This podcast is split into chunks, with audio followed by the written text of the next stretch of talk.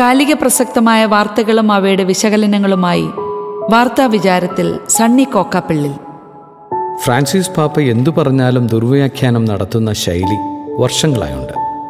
ലൈംഗികതയും ഭക്ഷണവും ദൈവത്തിൽ നിന്നുള്ള ദിവ്യ ആനന്ദങ്ങളാണെന്ന് മാർപ്പാപ്പ പറഞ്ഞതിനെപ്പറ്റി സമൂഹ മാധ്യമങ്ങളിൽ ചർച്ചകൾ നടക്കുന്നു. ഇതൊക്കെ പാപമാണെന്ന് സഭ പഠിപ്പിച്ചിട്ടില്ലല്ലോ. ലൈംഗികത ദൈവത്തിന്റെ ദാനമാണെന്നാണ് സഭ പഠിപ്പിക്കുന്നത്. ദൈവിക പദ്ധതിയാണത്.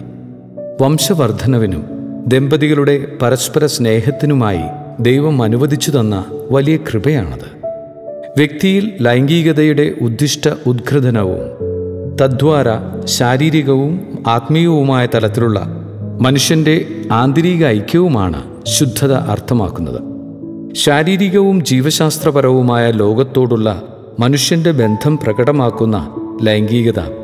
പുരുഷന്റെയും സ്ത്രീയുടെയും പൂർണവും ആയുഷ്കാലം നീണ്ടു നിൽക്കുന്നതുമായ ഉഭയദാനത്തിലൂടെ വ്യക്തിക്ക് വ്യക്തിയോടുള്ള ബന്ധത്തിൽ ഉൾച്ചേർക്കപ്പെടുമ്പോൾ അത് വ്യക്തിപരവും യഥാർത്ഥത്തിൽ മാനുഷികവുമാകുന്നു. അതിനാൽ ശുദ്ധത എന്ന സുഹൃതം വ്യക്തിയുടെ സമഗ്രതയും ദാനത്തിന്റെ പൂർണതയും ഉൾക്കൊള്ളുന്നു. സി സി സി രണ്ടായിരത്തി മുന്നൂറ്റി മുപ്പത്തിയേഴ്.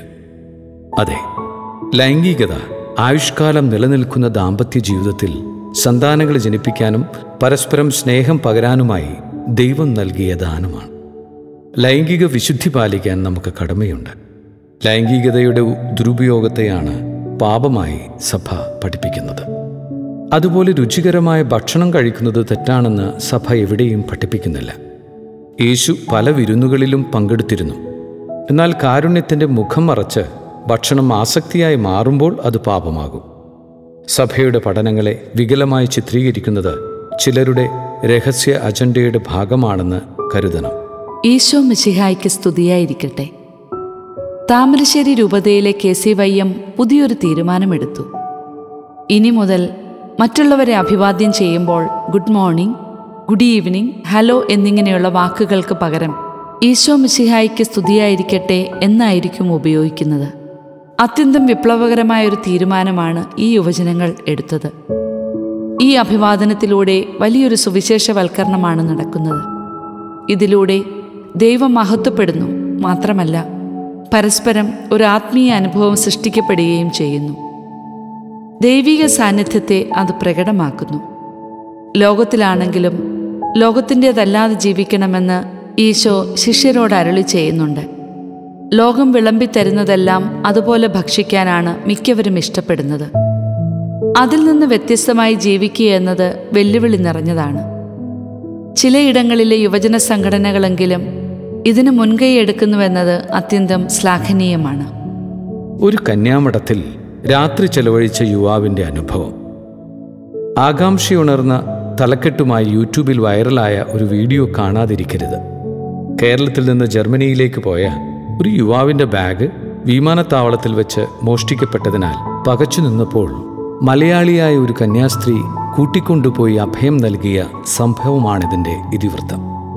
വിരലിൽ എണ്ണാവുന്ന ചില കന്യാസ്ത്രീകളും വൈദികരും അടുത്ത കാലത്ത് സഭയെ നന്നാക്കിക്കളയാമെന്ന് വിചാരിച്ച് ലോകത്തിന്റെ മുമ്പിൽ കസറിയപ്പോൾ മറ്റു മതസ്ഥരുടെ മുൻപിൽ സഭ എത്രമാത്രം അപമാനിക്കപ്പെടുന്നുവെന്ന് ഈ യുവാവിന്റെ സാക്ഷ്യത്തിലൂടെ നമുക്ക് മനസ്സിലാകും.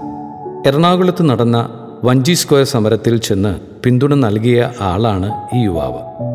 സമർപ്പിതരെ പറ്റിയും വൈദികരെ പറ്റിയും മ്ലേച്ഛകരമായ ചിന്തകളായിരുന്നു ഈ യുവാവിനുണ്ടായിരുന്നത്.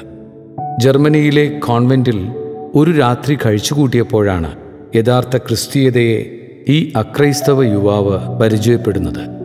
പ്രസ്തുത അനുഭവം എല്ലാ മുൻധാരണകളെയും അട്ടിമറിക്കുന്നതായിരുന്നു. ക്രിസ്തുവിന്റെ മാലാഖമാരെ അവൻ കണ്ടെത്തുകയും അത് പുറത്തു പറയുകയും ചെയ്തു. സഭയ്ക്കെതിരെ പൊതുസമൂഹത്തിലിറങ്ങുന്നവർ ഈ സാക്ഷ്യം കേൾക്കണം.